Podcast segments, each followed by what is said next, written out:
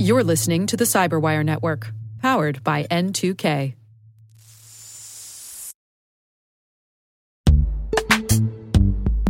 This episode is brought to you by Palo Alto Networks, the leader in cybersecurity. As A I-driven attacks increase, organizations can't afford to have network security that's stuck in the past.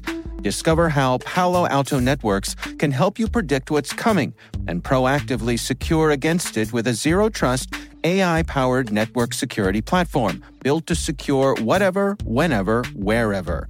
To learn more, visit paloaltonetworks.com slash network security platform.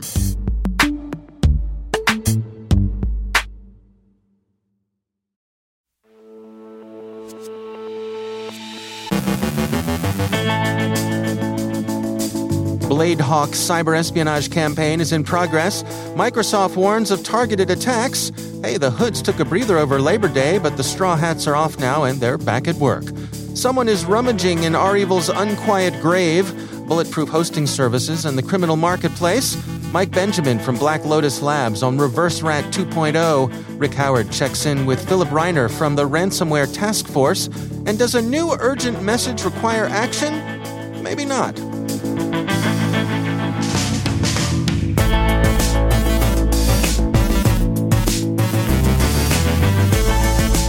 From the CyberWire studios at Data Tribe, I'm Dave Bittner with your CyberWire summary for Wednesday, September eighth, twenty twenty-one.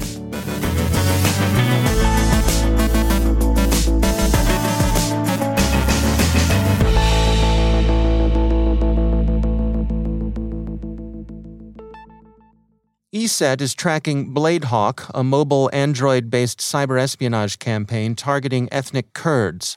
There's no attribution, but Kurds have been perennial objects of suspicion on the part of the three governments that control traditional Kurdistan: Turkey, Iraq, and Iran. Microsoft warned yesterday that targeted attacks are exploiting a vulnerability in M S H T M L by using malicious ActiveX controls in Word documents for remote code execution. There's no patch yet, but Redmond is working on it.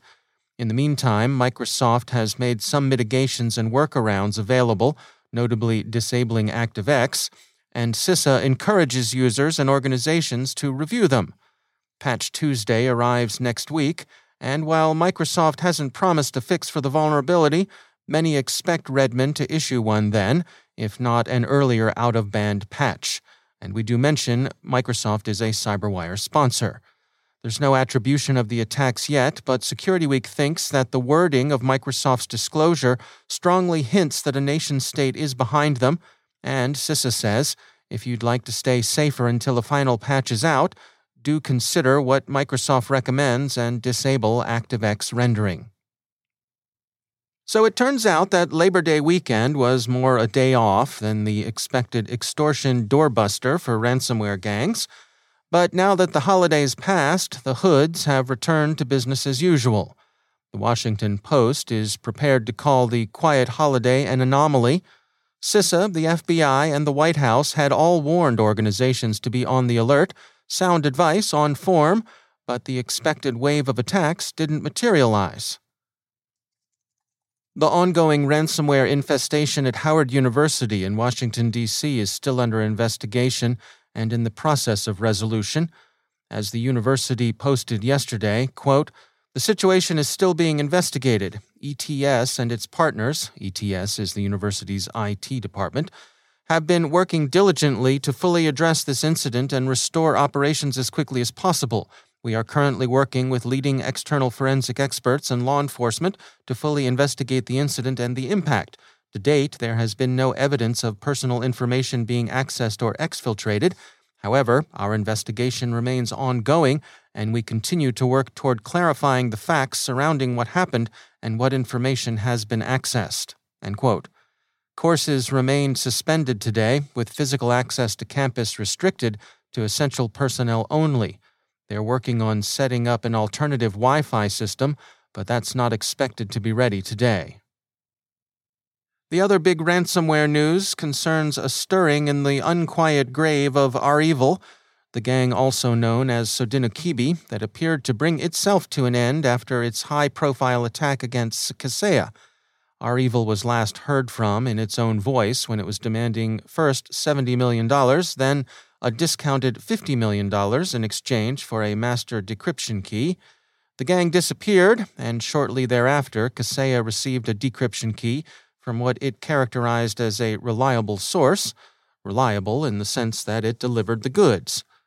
Bleeping Computer reports speculation that Russian intelligence services quietly comped Kaseya with the decryptor. REvil may be among the ransomware gangs that's resurfacing. Bleeping Computer reports that after an absence of almost two months, the group's dark web servers have reappeared.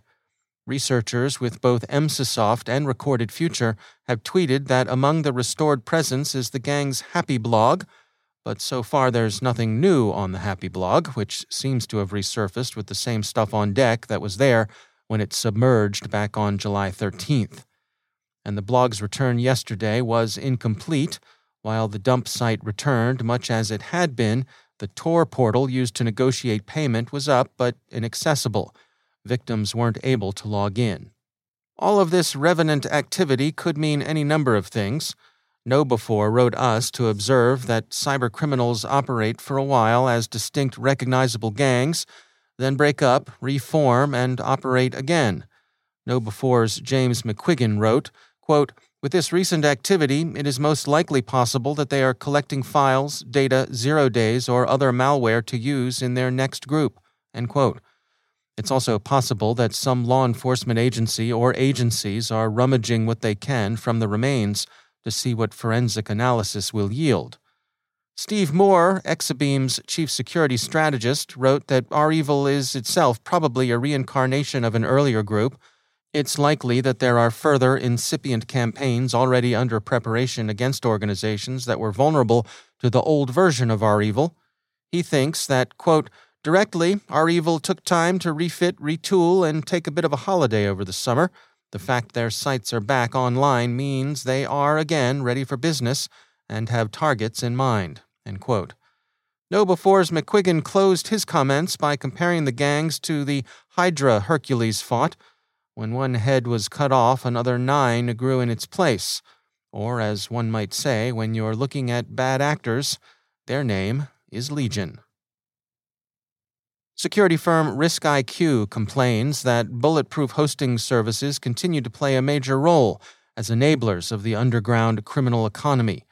Their researchers today are drawing attention to FlowSpec, which they call a one-stop shop for threat groups, facilitating phishing campaigns, malware delivery, Magecart skimmers, and large swaths of other malicious infrastructure. At least nineteen FlowSpec domains are, according to RiskIQ, associated with Magecart, and the researchers allege that the well-known ransomware gangs that have used FlowSpec include Ryuk, Genosome, Airgop, Yamako, Sodinokibi, Gandcrab, and Crisis. RiskIQ's bottom line on FlowSpec, which has operated in a twilight zone, one foot in darkness, the other in light, is this. FlowSpec's current I P allocation should be considered suspicious, if not outright malicious. And finally, what are the keywords most commonly used in phishing nowadays? Expel has just published a list, complete with brief analysis of how each word appears in its social engineering context. They're words that are common enough to appear benign, even anodyne, but with enough suggestion or routine interest or urgency to possibly prompt the jaded and the unwary to click away. Some of the words are invoice, as in, say, missing invoice, new, as in new message, and by the way, message is another one of those commonly abused keywords, required, document, action, verification, request, and among others, the ever-popular blank subject. Think when you're contacted, and remember that security, like Fortune herself, favors the prepared mind.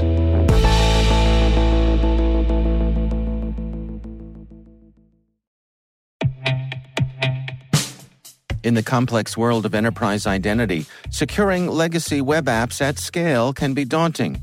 Strata Identity makes it simple. With Strata, you can effortlessly integrate non-standard apps with any identity service, like M F A or S S O, with zero coding and zero hassle. Designed by identity architects for identity architects, Strata works with every vendor, standard, and app architecture. This means your apps can now speak modern protocols and integrate seamlessly with your chosen identity services. From securing on-prem web apps to migrating away from outdated identity providers or consolidating them, Strata helps you keep your complex access policies as you modernize your identity infrastructure and get rid of technical debt. Join leading organizations like three M, Dallas County, and C I B C in securing your apps with Strata. Visit strata.io slash cyberwire, share your identity security priorities, and receive a complimentary pair of AirPods Pro. Offer valid for organizations with over five thousand employees. Connect today at strata.io slash cyberwire.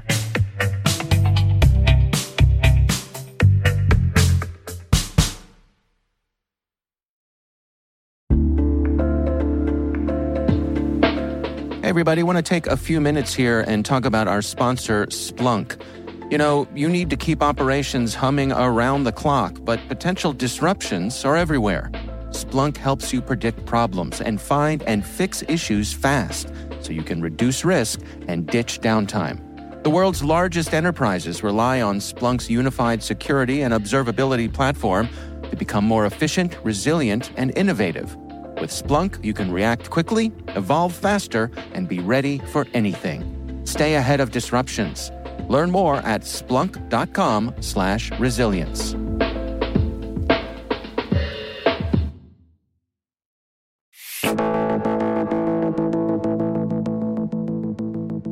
The CyberWire's own Chief Analyst and Chief Security Officer Rick Howard recently caught up with Philip Reiner, Chief Executive Officer at the Institute for Security and Technology. Here's their conversation. Philip, back in January of this year, you formed something called the Ransomware Task Force. Tell me what that is. This is an effort to get all of the best people that we could talk to and get their advice on what a comprehensive strategy could look like to tackle the ransomware problem. And this is public and private, civil society, government, industry, as many folks that we could pull in, quite honestly, to cover the waterfront. Over one hundred, one hundred experts participated. We had everybody from Microsoft to Coveware to the financial sector, the healthcare sector, small and medium-sized businesses.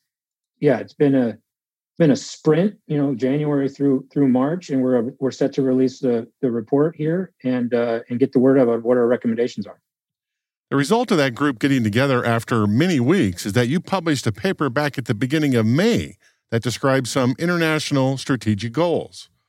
The attempt here is to actually put together a real strategy.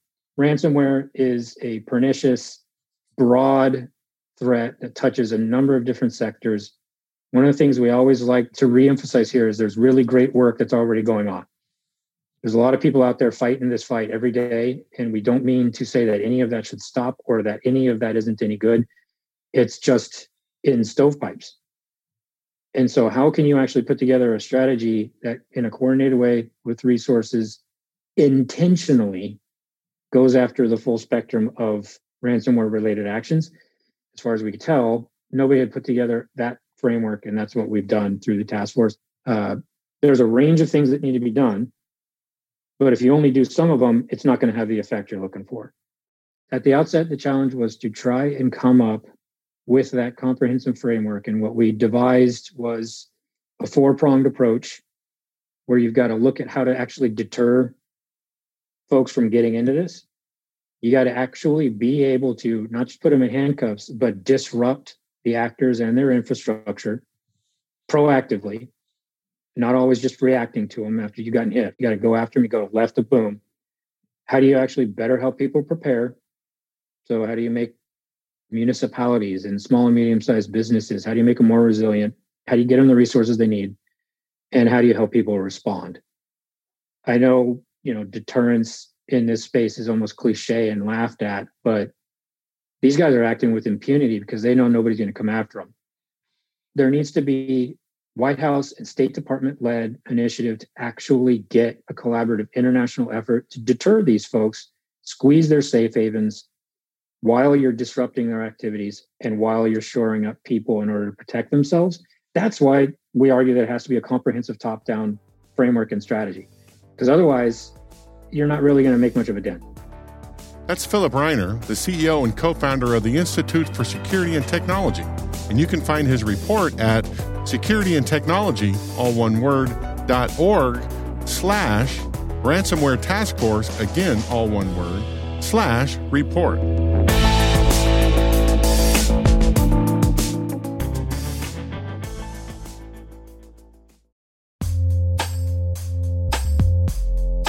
With over eight thousand threat hunters analyzing over sixty-five trillion signals daily, Microsoft works tirelessly with the federal government to keep our nation's data secure. This thirty-plus year partnership is driving mission innovation that is secure by design. Whether optimizing your existing defenses or tackling advanced threats with A I, Microsoft gives you the intelligence and the automation you need to defend at mission scale. Let's work together to stay ahead of emerging threats and secure your mission anywhere. Learn more at a k a dot m s slash fed cyber. That's a k a dot m s slash fed cyber.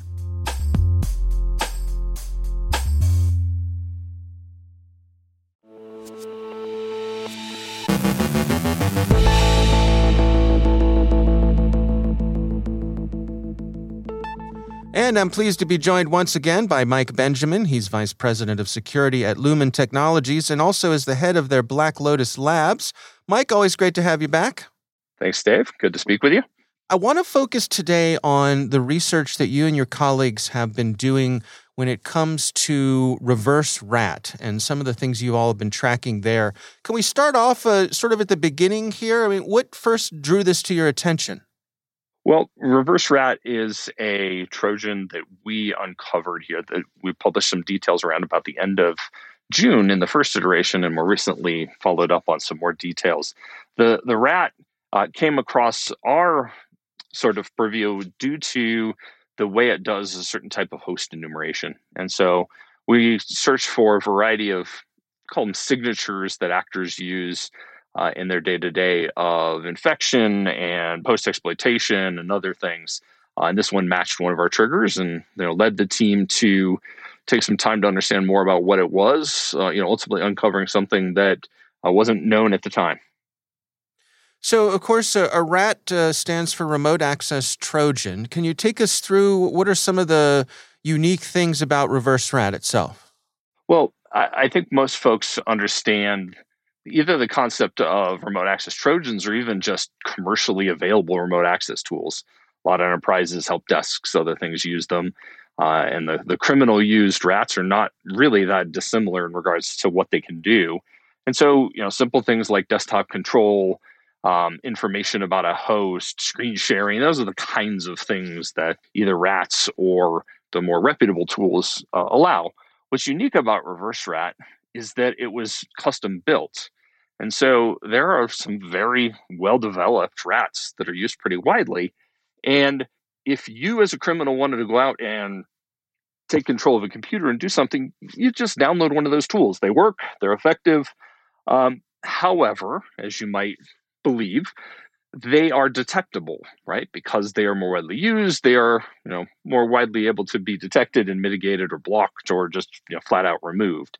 And so the actors who take the time to go develop their own are those that are either going to have more time, more money, something at the end of that campaign that makes it worth their while, not the common criminal that's out there uh, to just encrypt a hard drive or steal a credit card number. And so that's what really stands out is the fact that it was custom developed. I see. Well, you all continued your research here, and, and you published some information about what you were describing as Reverse RAT two point oh, which had some additional capabilities here. Uh, what was the iteration here? What changed with the, the second version of Reverse RAT? Well, the first thing that the actor group did was add some more functions. Like I mentioned, you know, RATs have a variety of functions that they perform. They added the ability to take pictures with the webcam. That was a new feature function that they'd added. And some other minor changes to evade uh, antivirus. They, in the first iteration, had focused on evading a certain path to avoid a detection in Kaspersky. They added one uh, focused on the antivirus software Quick Heal, which is popular inside India.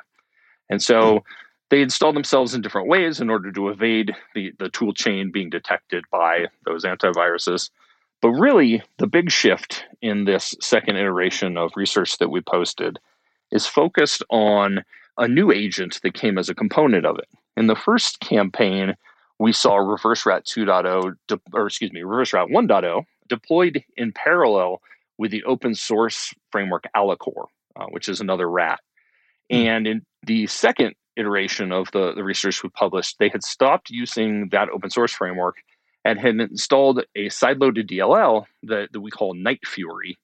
And this particular agent enumerates all files of interest within the computer. It has C two commands in order to transfer that file of what it enumerated from a host perspective, as well as to be able to execute subsequent commands. And so given its limited functionality of enumeration and execution, we believe it's an earlier stage loader in the process. Uh, mm-hmm. However, it has a number of functions not defined yet. It's literally a loop. If the C two were to send a command, it would just go back to the C two. And so we believe it's still in development. Um, and no doubt we'll see future development within that framework as well.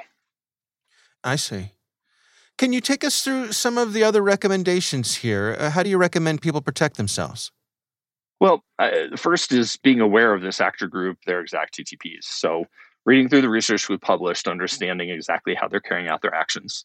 Um, that's important. Then being able to compare those against the defenses of your particular organization. So do you have adequate endpoint telemetry where you could detect, mitigate, stop these things? Do you have um, an ability to monitor network traffic for C two callbacks to the to infrastructure you don't expect? And so this is, from a defensive perspective, a lot of the standard items that every entity should be doing, but really it's staying on top of current generation T T Ps, making sure that you can search, mitigate, and stop, and then making sure that you know everything's patched and everything that they this actor group would do after they had this initial foothold can be detected and mitigated as well. All right. Well, good advice as always. Mike Benjamin, thanks for joining us.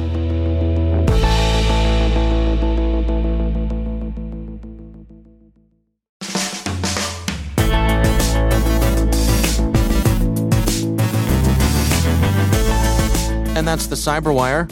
For links to all of today's stories, check out our daily briefing at the cyberwire dot com. The CyberWire podcast is proudly produced in Maryland out of the startup studios of Data Tribe, where they're co-building the next generation of cybersecurity teams and technologies. Our amazing CyberWire team is Elliot Peltzman, Trey Hester, Guru Prakash, Justin Sabi, Tim Nodar, Joe Kerrigan, Carol Terrio, Ben Yellen, Nick Vilecki, Gina Johnson, Bennett Moe, Chris Russell, John Petrick, Jennifer Iben, Rick Howard, Peter Kilpie, and I'm Dave Bittner. Thanks for listening. We'll see you back here tomorrow.